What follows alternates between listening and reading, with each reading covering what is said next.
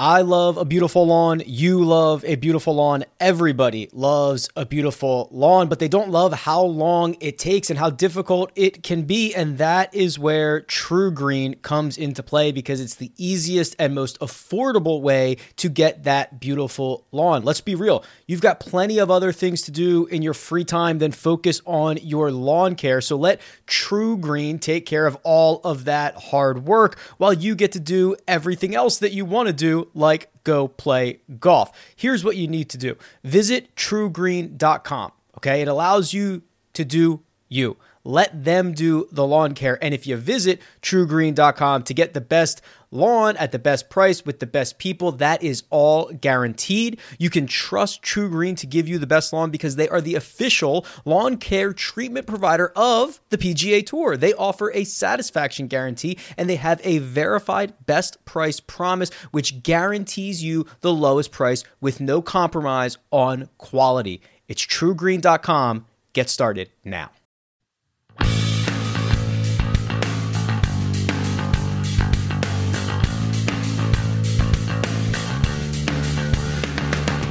Welcome to the First Cut Podcast. I'm Rick Gehman, and this is your round one reaction pod for the U.S. Open. That's right. The U.S. Open is here, and joining me to break it all down, I've got Mark Immelman here. Hey, Mark, how's it going? I'm on vacation. Things are going great, man. Look, South African World Cup soccer T-shirt on. I've been watching golf the whole day.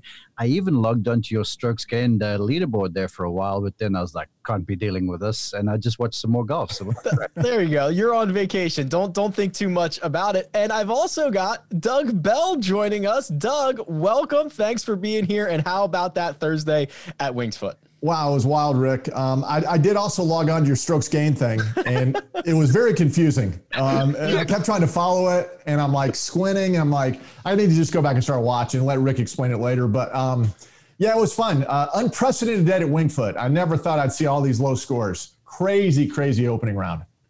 Yeah, let's let's talk about it, right? I mean, the storyline all week long was this course is going to be difficult. The winning score is going to be five over par. Uh, I was promised carnage, Doug, on on Twitter. I was yeah. promised it, uh, and and I will say this. I mean, the course did still play two and a half strokes over par on Thursday. Sure. It was not easy, but not maybe what we were expecting out of the gate. Yeah, you know, when you go to past history, uh, Geoff Ogilvy was plus five. Hale Irwin, the massacre at Wingfoot, was plus seven. Uh, Billy Casper, when he won there, laid up at the long par three four days in a row because it was such a hard hole. Yeah, we were expecting uh, really just carnage. They're throwing that word out there. Yep. But, you know, it was interesting. Paul Azinger mentioned at least four times that the USGA set it up uh, more conservatively today because it got dark earlier. Here we are in September, and they wanted to get the field through. And so I texted a friend of mine who's a long-time USGA official. He does all the tournaments where I live in the state of Alabama, and he's up at Wingfoot. And he responded. He said, "Yeah." He goes, mm. "That's that's pretty accurate." And he said, "But count on it getting a lot tougher this weekend." But but what Azinger was saying was accurate. Uh, today, the hole locations were much much easier. And listen, it's still Wingfoot, right? But they were easier today than they're going to be. And there were certainly big numbers out there. If you were out of position, there were double bogeys, there were triple bogeys staring you in the face, Mark. And and and that point about the daylight, it, I mean, we had heard earlier in the week, like 90% of the work is being done by the maintenance crew in the dark, just because we don't have those long summer hours in the Northeast like we might in a normal year. So I, I, guess the way to are we are we just expecting this to kind of play similarly on Friday? I know the weather's going to be a little bit different, but also when they when they cut this down and they've only got you know however many guys make it through, end up you know 60 in ties. Uh, do we start to see it get ramped up on the weekend? I, I would think so. Um, but but to Doug's point, a lot of the hole locations were easy. Okay, but if the screens are a click firmer and a little bit faster, those easy hole locations aren't easy because then approach shots aren't sticking where they're landing. Because how many balls did you see where the ball would actually dig into the green, jump forward, take some spin, and even not by using the cambers of the green. So, so for me, yes, they can switch those sub areas on on Friday evening but really to get a leg up on this thing because um, you're going to need some wind and a whole bunch of sunshine. There was barely any today. It was over, overcast skies most of the day. So all the moisture was holding the golf course. So you've got a soft place. They're going to have to switch on those sub areas tomorrow if they want it firm and fast in the weekend. but really is the way it's playing right now. Because if they're concerned about getting a full field in, we're going to see the same thing tomorrow. Mm-hmm. Going to be a similar soft setup, and I'm not so sure they can get this place real fiery by Saturday afternoon. Maybe Sunday. Maybe Sunday you might see the carnage, you might see the massacre. But, but the truth of it is, to me, it was just really receptive greens. I mean, those greens were soft. Yeah, it was target practice if you were playing from the fairway, and if you give a PGA Tour player a, a number where they know the ball's going to land and be somewhere close to that, uh, they're going to have a field day. The only time you saw the balls really bound through greens and stuff was if players were coming out of the rough. Um, so, so I thought it was very fair. I thought it's still a good challenge, but but soft greens, uh, that's uh, that's a happy hunting ground for a PGA Tour player. It is a happy hunting ground, and there were a couple of big names who took advantage of it early. Doug Bell, Justin Thomas goes out in cards, six birdies and a bogey. I watched, I think I saw maybe every shot Justin Thomas hit. Yeah. It was tactical. I, mean, I, I can't remember him getting in too much trouble at any moment. It just felt like he was in complete control. Yeah, you know, his iron play is still considered uh, what top two or three on the PGA Tour, and today it was exceptional. And I think when you throw out your numbers, Rick, uh, I think he like gained six shots on the field, strokes gained, he did. Uh, approach shots. I mean, that's that's an impressive. The thing about Justin Thomas, uh, you know, he does have a major championship, but the one thing that has kind of held him back. Um, and I saw it at East Lake just a couple of weeks ago. He does spray the driver or the three wood, whatever he's hitting off the tee, he sprays it around a bit and, and needs to be more accurate. And today was. He gave himself a lot of chances. And when you give a, a player of that caliber, uh, you know, it starts off on the tee, and then obviously he's a great iron player. And then today the putter was hot, Rick. Uh, mm-hmm. we haven't seen that in a while. And I talked to Justin two weeks ago at East Lake, and he told me he'd never played Wingfoot in competition, but he said, I love the place. I've been up there playing with Tiger in some practice rounds. He goes, one of my favorite golf courses I've ever played. And I think we saw that today. Um, listen, five under sets him up for, he, he, can make some mistakes now over the next few days. I mean, what a great opening round for Justin Thomas. It certainly was, Doug. And just to build on that real fast, um, you used the term tactical, Rick. His comments afterwards to me were fascinating because he said his warm up wasn't as good as what he would would have liked it to be going into a major championship. So he gets out on the golf course, not that sure where the golf ball is going to go, and he hits a few balls on the button, but you could see a US Open style approach out of him. He, he, he, didn't go after a number of shots. He took advantage where he could, but he sort of picked birdies off. And, and he played the golf course in, in a real championship, sort of Jack Nicklaus, Tiger Woods kind of a vein. And, and I think sometimes, in many respects, for the, the tour player, especially in a difficult major, the worse your warm up is, the more you get out there kind of with a little bit of defense in mind and it looked like he did for a while. And then he he picked up a birdie early, then gave it back. But then from there, just just sort of let the round come to him, and it was very patient. It was clinical, and and I was highly impressed. Not at look, the score is great, but just the way he put it together to me was I was like, wow, this is hmm. a guy that is doing major championship stuff right now. It was absolutely phenomenal. Uh, we we saw a 66 from Patrick Reed early in the day, Doug, and this was kind of a bit of a, a different story. And I don't know how well this projects the rest of the week because Patrick Reed hit five fairways on Thursday, which is usually not a recipe for success around Winged Foot. And then he, oh by the way, one hops in yeah. an ace on number seven, so that goes a long way. But uh, you know whether you want to say does this look well statistically moving forward forward. Patrick Reed is the type of guy that I'm not sure it matters. Like he just finds a way to be involved, finds a way to put his name in in contention, and you you always have to talk about him. You know, it was funny um, when he finished. Uh, he held the record for the lowest first round in U.S. Open history at Wingfoot. And then Justin Thomas, 10 minutes later, beats the record. Um, but yeah, it really was a phenomenal day uh, as far as getting up and down. And, and listen, I've always considered Tiger the best grinder I've ever seen walking around out there. I've never seen a guy with such intensity turning over par rounds into even par, under par rounds. But Patrick Reed is number two. I mean, this guy, uh, he plays hard, especially on difficult golf courses and you hit five fairways and you do what he did today, that was remarkable. He had a double bogey on the card too. Yeah. You know, his his sponsor in his golf bag is Grind Matters. That's the company that makes his golf clubs, yeah. and it's so apropos because grind does matter when it comes to Patrick Reed. Not the longest, certainly not the straightest. Hits that right to left shot, and most of the guys hit left to right. Wingfoot, though, the right to left kind of works yeah. uh, a little bit more than some of these other golf courses, but I thought it was very impressive. I, I, I can't wait to see what he does in round two because after you have a round like that, where you work so hard and you come in with such a low score, I want to see what he does in round two because he's going to have to grind it out again. Well, look, I, am not trying to make, uh, you know, sunshine and lollipops out of nothing here because you can't play out of missing fairways. But the one thing that is bad for a PGA Tour player is if you see a guy missing in two directions. We saw it out of Phil, we saw it out of Tiger, Jordan Spieth, heaven forbid. Uh, but Patrick Reed, from my recollection, Rick, I'm sure you got a number that can back this up. Most of these misses off the tee were to the left. And so he's got one direction going on. And, and, and when you give a player of his sort of caliber that can really grind it out to Doug's point, if you give him something he can sort of aim, you know, he's going to find his way around there. But if you're on the tee and you're like just covering all ports of New York, New York State, it's a difficult deal. So, so I think in as much as what it is a grind, I don't think it's that big a deal going forward because he's got one area he needs to iron out. But if you're unsure and it's coming out of both barrels, then it's a different deal entirely. And then I can I can sort of forgive. Then I can say, look, five fairways is a problem. One directional miss, uh, you know, it's it's going to be challenging, but you can manage. So we've got Justin Thomas at the top of the leaderboard. Patrick Reed is in contention, and we deserve this in 2020. Rory McIlroy has injected his name onto this leaderboard. And Doug, will start with you. Uh, I, again, very impressed with Rory. He goes out in 32. He hits what 15 out of 18 of his greens. He had the putter rolling there for a while on the front nine. It, I think the bigger thing with Rory is it feels like in recent memory, he's kind of played himself out of majors yeah. on Thursdays, right? And for him to be already in the thick of it, we know he's got the staying power.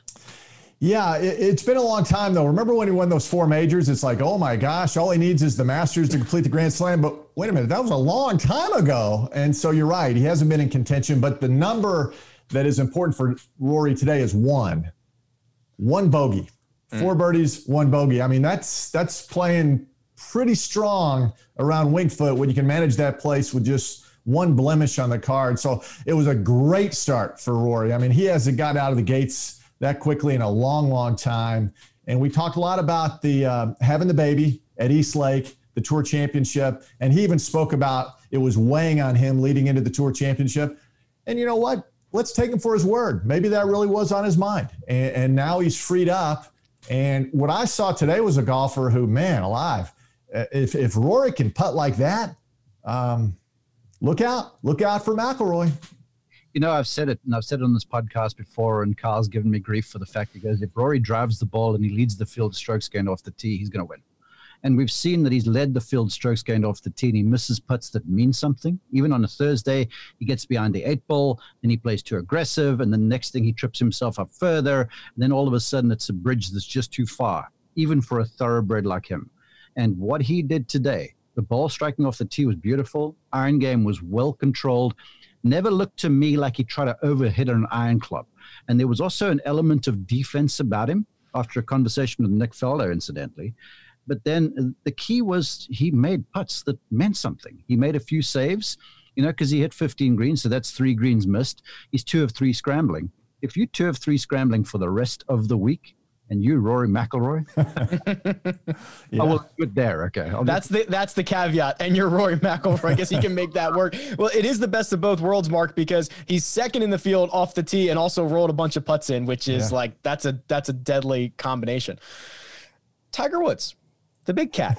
Um, Doug, I had to squint to find some pars on this scorecard. I, I, mean, he had a bunch of circles, he had a bunch of squares. It, it's interesting because uh, to me, Tiger's uh, he's such a momentum player, right? When he gets it yeah. going, he's hard to stop.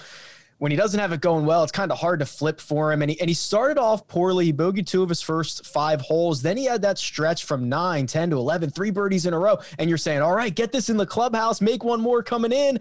And then the wheels fell off a little bit. He bogeys 17, he double bogeys 18, and at the end of the day, it's a three over 73. Yeah, and, and you know, I, I, Rick, I, I, love reading all your stuff about the numbers. And in 21 U.S. Open starts prior to this week, his opening round scoring average was 72.43.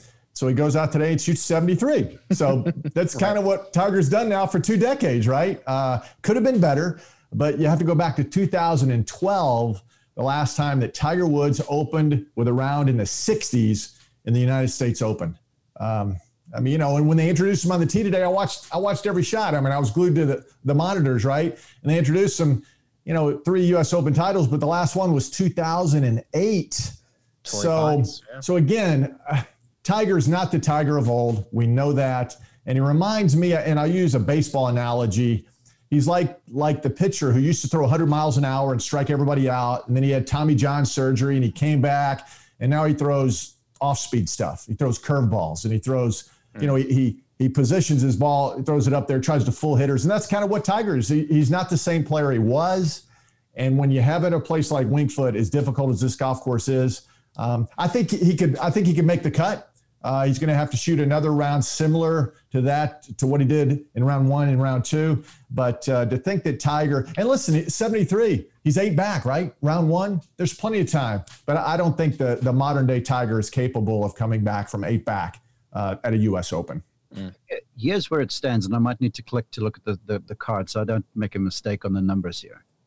But remember, he had a putt on the 12th hole for four, four birdies in a row. Yep. Yep.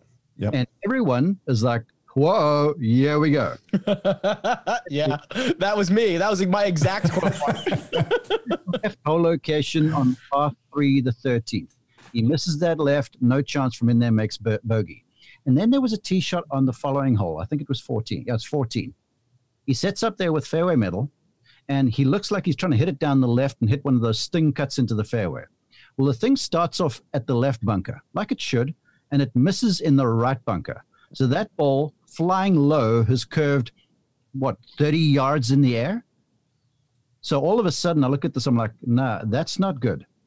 no, he's, trying, he's trying not to miss it left, but he's curving the thing too far to the right hand side. So he makes bogey there. The following hole, he blows one way right. And all of a sudden, you could sort of see that he was keeping things together a little bit. And all of a sudden, that heel cut sort of exposed the thing a little bit. And then from there, it just got downright messy. And I saw, I mean, that pitch shot up 18, there was visions of Phoenix from a few years ago. Mm, wow. From over there. But, but you know, remember the Geoff Ogilvy pitch shot. You've got to be able yeah. to bounce that thing in the in the hill and and really nip the wedge onto there. He stuck the leading edge in the ground. Ball comes up short, makes double. But again, he was nearly four run, uh, four four birdies in a row, and then all of a sudden things sort of got waylaid. So I, I was the thing that jumps out to me and it was concerning was that Sting three wood up 14 that started left and missed the fairway and the bunkers on the right, and, and that that that was like that was a warning sign for me. If you like the numbers, Tiger had one of his best putting rounds in recent memory, gained over two and a half strokes on the greens, lost in all three other categories. So we'll see how he does on Friday. Real quick, gentlemen, on Jordan Spieth, because we're going to give Kyle Porter the floor uh, at some point this week to kind of go over this. But there was a, a comment he made in his post round presser, Doug, that was. I mean, he literally said, I want to make sure I get this quote right. Um, I it's standing on a tee at the US Open and not exactly knowing where the ball is where the ball is going to go is not a great feeling. That's that says it all. Yeah, Rick, it does. Um, I listened to that whole post round press conference and was amazed number one how honest he is yeah this day and age athletes are so full of cliches and, and they don't want to be honest they want to just say what you want to want them to say right and he was completely honest I mean, he brought it all down. I mean, I, I, felt I, I, I was really sad after I heard that interview. I know he's struggling, but I didn't know it was this bad. Um, I guess the only positive is that, and the positive that he took out of it, somehow he managed three over, and yeah. you know, maybe tomorrow he can he can do a little bit better. But I I don't know. I've I've never in in modern times now I've never seen an athlete in any professional sport that honest. Uh, just it's all out there, man. I'm struggling. I don't know where I don't know where I'm at, and I you just never hear a professional athlete, certainly of his caliber, uh, be that honest. That's the thing, Doug. What you just said. You know, people were concerned about the second half of the quote. The thing that jumped out to me was he's like, "I really don't know what I'm doing," and, and, and yeah, I mean, it's like I, it's like I don't know where to turn next. And once again, there was Spiethgate because everyone on the Golf Central desk was talking about Jordan still grinding it like 5:30 p.m. on a Wednesday afternoon before a major championship, mm. because it looks to me like it's just no idea what we're supposed to do with the golf swing. And that is, I, I feel for Jordan. I tell you what, I feel for Cameron McCormick, me an instructor. The worst place to be is on the hot seat like that. Wow. Because you've got a guy now who's not playing well, who's expecting to be one of the top tier players. He doesn't know where it's going. And now you're like, what do I do that's going to help, that's not invasive, that helps some confidence and this all of this concentration and, and, and sort of forecasting in your mind on the go. It's just a horrible spot. And yes, Spieth vocalizes the thing, which makes McCormack feel even McCormick feel even worse because now he's always going, I don't know what we're doing. I mean, that that is, I, I get goosebumps, man. That is a horrible place.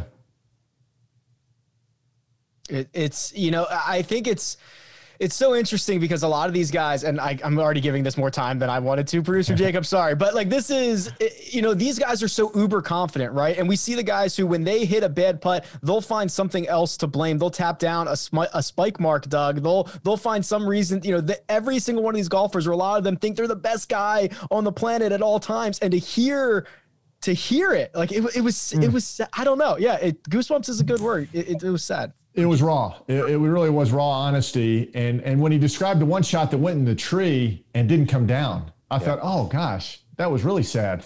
And as he said, he goes, normally it bounces down, you find it, I can get up and down. He goes, but you're stuck in the tree. So things are so bad, even the golf gods aren't smiling yeah. on Jordan Spieth right now. No, it's I, I don't I can't recall another athlete that's ever been that open about problems. And and you know the thing is, if he wasn't such a such a great young man, right? I mean, he's just he's an outstanding guy, and that's why I kind of feel really really sad about the fact that he's going through this, and and the fact that he probably had his, you know, his first three years out there were phenomenal, yeah. and obviously it's going to be very very difficult to ever get back to that form.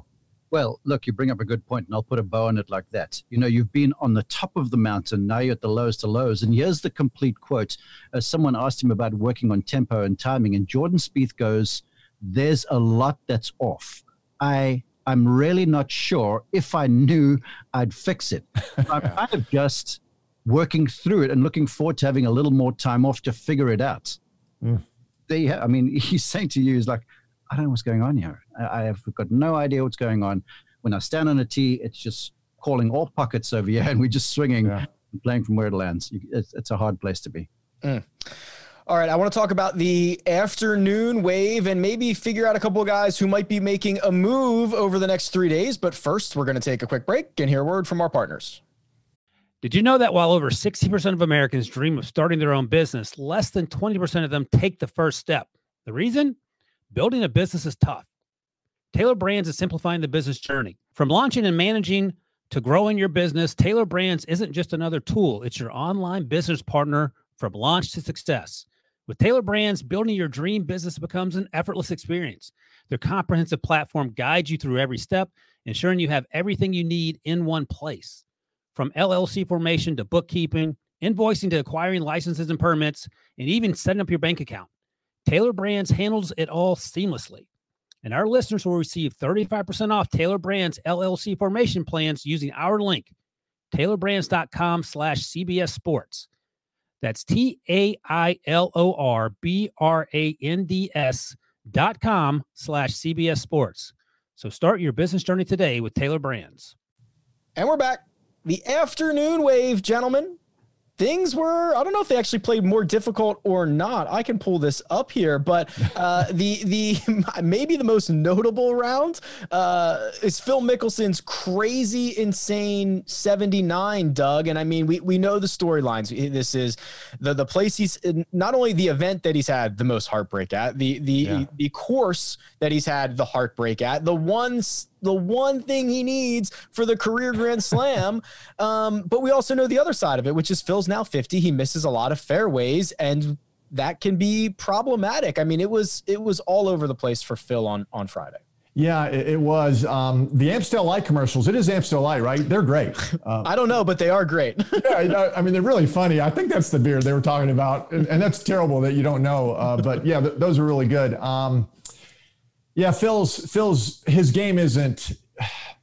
It, obviously, he, he's not good enough right now to win a U.S. Open at 50, and we know that. That was on display today. Uh, he's still still a very talented guy for 50. He's just not good enough to win a major championship at a place like Wingfoot. Um, and listen, Sam Snead uh, could never win the U.S. Open. Uh, Arnie could never win the PGA. Uh, Tom Watson could never win the PGA. Lee Trevino could never win the Masters. It happens. The greatest of the greats. Uh, most of them have a little hole in the resume. And unfortunately for Phil, he'll go down in history with six runner ups, um, eight top fives, 10 top tens in the United States Open. And I, he's played, uh, you know, more than 30 of them. So uh, it's just one of those things. But today, you know, and we talked about how sad it was to, to listen to Jordan. I felt bad for Phil. Uh, you know, it's it's come to a point where I, I mean, and you could hear the audio going. I'm, you know, a couple of times he said, "I'm so tired of this." You know, he's hitting a bad shot. He goes, "I'm so tired of this," and you can just feel the frustration. So I kind of feel bad for one of the all-time greats. He's going to miss the cut. Um, but man, those commercials are good. The commercials are good. Uh, Mark, it, it was kind of crazy because he misses the fairway on one and two and makes birdie on both. And I'm going, oh no! Like, is have the stars aligned? Uh, is what is going to happen this week at Winged Foot? And and it never, you know, he puts those two in his pocket that he probably stole, and then it, it didn't get any better. He hit two fairways all day, mm. and that is just putting yourself in such a, a difficult position. I mean, you got it's it's unbelievably hard. Well, if you were, if, if one was truly paying attention, when you got the the roving cams image down the fairway of Phil in a bunker or Phil in the rough, you could see playing partners way, way out, like 30, 40 out in front of him. So it's not just that he was missing fairways. They weren't just crooked, they were short and crooked. And for a guy who professed that he's hitting bombs and stuff and hellacious speeds and these things, you know, it was just – it, it was again a guy that really wasn't finding the face of the club. You know, because if you hit it flush and offline, then he can get something shorter in his hand. But he was hitting it short and miss hitting it, and then they crook it as well. So then you're playing out of the rough and the bunkers with long irons and stuff. So it, it was just a bridge too far, especially even for someone as gifted as a Phil Mickelson. Mm and it wasn't even hit uh, just missing fairways either or just coming up short on your approach shots he lost over four strokes putting only mm. davis riley was worse on thursday wow. so that is a recipe for a 79 let's talk about some positive stuff. Yeah. Let's talk. Okay, we've done Spieth, we've done Phil. Let's get into the positives. We've got a couple of guys who are very interesting who have injected themselves near the top here. Thomas Pieters and Matthew Wolff, both four under par. And Doug, we'll start with you on this. You know, Matthew Wolff you know, we're I'm big in the fantasy and the and the handicapping and all that stuff, and I get a lot of questions about Matthew Wolff. and I've been trying to say it's hard to kind of figure out what he is because I think he's maturing so quickly. Like I, I can't look at a full year's worth of data on him because I think he's getting better like each and every month, and we're seeing him near the top of leaderboards more and more often. And here he goes out four under par uh, in round one at the U.S. Open. This kid's really seems to be maturing quickly. Yeah, just a baby, uh, 21. Um, you know, at the beginning of the week, um, I had 14 guys who I thought had a legitimate chance of winning the United States Open. He was not one of them. Uh, Thomas Pieters, I'd forgotten he was even around. Uh, yeah. Lee Westwood was certainly not on the radar screen. And Rory Sabbatini, oh my gosh, uh, he wasn't up there either. But I, I think of those guys that I just named, Matthew Wolff certainly has a lot more upside. And there's a long way to go in the United States Open. But the way he hits it, uh, you know, he hits it so far. He has that, uh, you know, pound it down there and just gouge it out of the rough mentality, like we saw Bryson and some of these other guys. But today he was hitting it really straight. Uh, so, so maybe he's found something. A long way to go. He was in a comfortable pairing with Rickie Fowler, uh, and I know he loves playing with Rickie. And Rickie played pretty good himself. Uh, so we'll see. I, I love these young guys with great upside. And you're right, Rick. Um, he's just a baby. He's just yeah. scratched the surface of what could be an outstanding career. We get so far ahead of ourselves, right? I mean, this guy's been around for two years. Yeah. I mean, come on. We, we need to give him a little time to breathe, but it would be pretty exciting if, um, with that crazy golf swing, he was there late on a Sunday it would be fun uh, to introduce him introduce himself to the the golfing world yeah. that way. Uh, Mark, I think Doug hits a really interesting point, and one thing that happens a lot on Thursdays, there's a lot of golf left. Uh, you know, some of these names, a lot of these names that are at the top of the leaderboard, Tom, uh, Thomas Pieters, Matthew Wolff, you know, Lee Westwood's up here. There's a, we got a Lee Westwood sighting on a Thursday. Uh, there's a lot of golf left. There's a lot of things that are going to happen. This this leaderboard could be inverted by the time we get to Sunday afternoon. It certainly could. And just for the record, um, if Lee Westwood would win, um, it would be a bigger event for Immelman than I think it would be for Jordan Spieth to come back and win for Kyle Porter because human beings in the world. Uh, anyways, but but but quickly to Wolff, twenty six putts.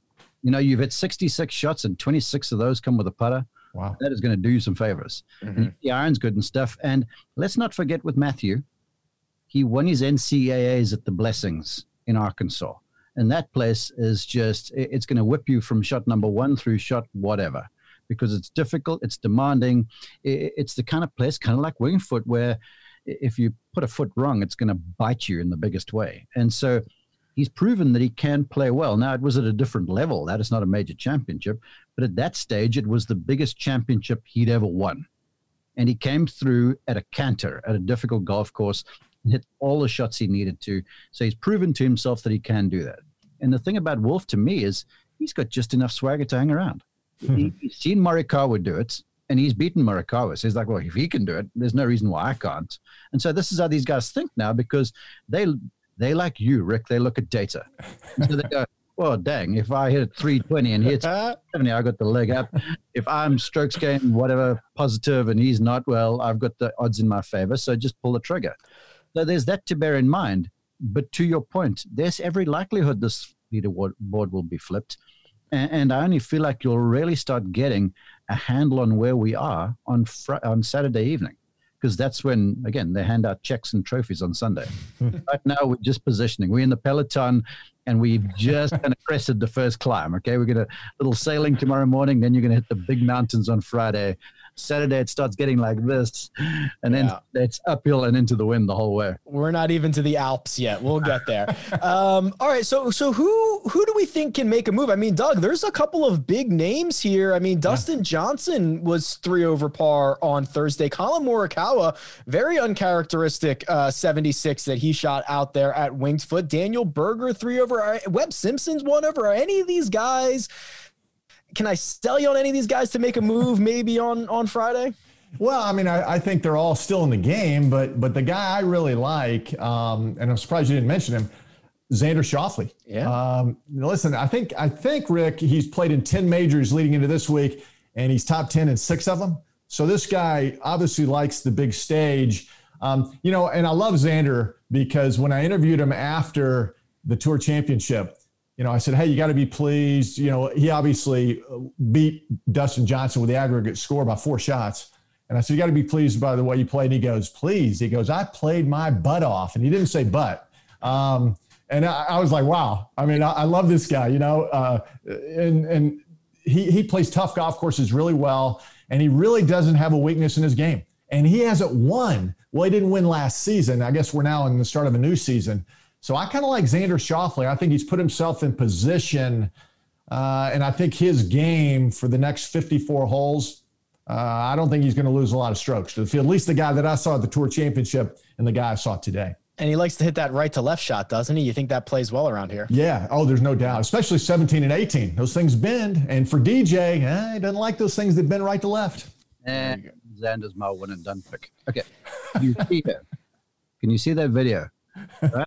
for the folks on YouTube. You see who that is? Is it Joaco? Who is it? Joaco Niemann. Oh wow! Okay. Oh no! Around today, I took I took this video a few weeks ago, and I said, I have a sense that this guy and the way he drives it, that flat ball flight, the way he puts, he's just create. He's creative. And you we swim at Royal Melbourne, which is a place just like this, where there's all sorts of humps and hollows, and you've got creativity, and you can play off those sorts of things.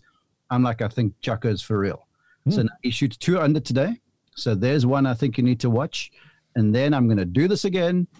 Has someone said anything about Brendon Todd shooting two under par once again and being inside the top 10 at a big event? Yeah, so I think Todd continues to build. I think Niemann does. I love the way Harris English looked today. And, and, and I'd keep an eye on Xander. Those are the guys I'm looking for tomorrow. I love it. Um, I've run the supercomputer, and the name it spit out was Rickie Fowler, who wow. uh, is fifth in this field from tee to green, and he lost nearly a stroke and a half putting. And what do we know about Rickie? He's a good putter. You're not going to keep that down very long. He could be a guy uh, who could make a move. Yes, Mark. Mark doesn't like it. A big guy. If you hit the ball, let's. there's 18 holes, right? So 12 out of 18 greens in regulation, which is good striking around there. Okay. Yep. And let's call mm, two two thirds of those in the right sections, and then the rest of those in the wrong sections. I don't care how good a putter you are when you're putting with 15 feet worth of break up and over two valleys and down a slope to uh, through the clown's mouth and stuff. No, no, sorry, I, I, I can't be going where you're going over there. By the way, I, I appreciate that, and that's why this works. But I I thought the coverage did. I thought they worked really hard to try to show the undulation on on the greens, and I still I still don't think that we got it. Like I still feel like it's it's crazy. Like the average person, unless you're out there, unless you're seeing it, um, can't really get a grasp on it. But I thought the coverage did a pretty good job of showing some of those crazy greens. Did you see the Zach Johnson putt? Oh, Yes, where he played it past the hole on one, right? yeah, say no more. It rolled back and all. So that's the thing. Yes, you can pick up strokes on the greens, but if you're hitting the ball in the wrong place, and I've said this time and time again, not every five footer is the same. Uh, you, you can't ascribe the same value to every five foot putt, every 20 foot putt, whatever the case might be. I love it. I think that'll do it, gentlemen. Thank you very much. Uh, that's Doug Bell. You can find him on Twitter at Doug Bell ESPN. That's Mark Immelman. You can find him at Mark underscore Immelman. You can find me at Rick Run Good. This has been the first cut, and we'll catch you next time.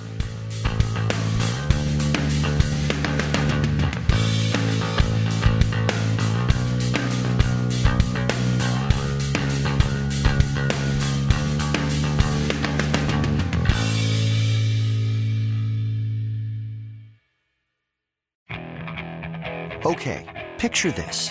It's Friday afternoon when a thought hits you. I can waste another weekend doing the same old whatever, or I can conquer it. I can hop into my all new Hyundai Santa Fe and hit the road. Any road. The steeper, the better. Because my all new Santa Fe is available with HTRAC, all wheel drive, so I can hit the trail without a worry in the world. Heck, with three rows and best in class rear cargo space, I can pack the whole family in with all our gear. We've got available dual wireless charging for our phones, so we'll never lose touch with civilization, and we won't lose touch with the primordial power of Mother Earth. So, which is it? Waste the weekend or do something a little more epic? And conquer it in the all new Hyundai Santa Fe. Visit HyundaiUSA.com or call 562-314-4603 for more details. Hyundai, there's joy in every journey.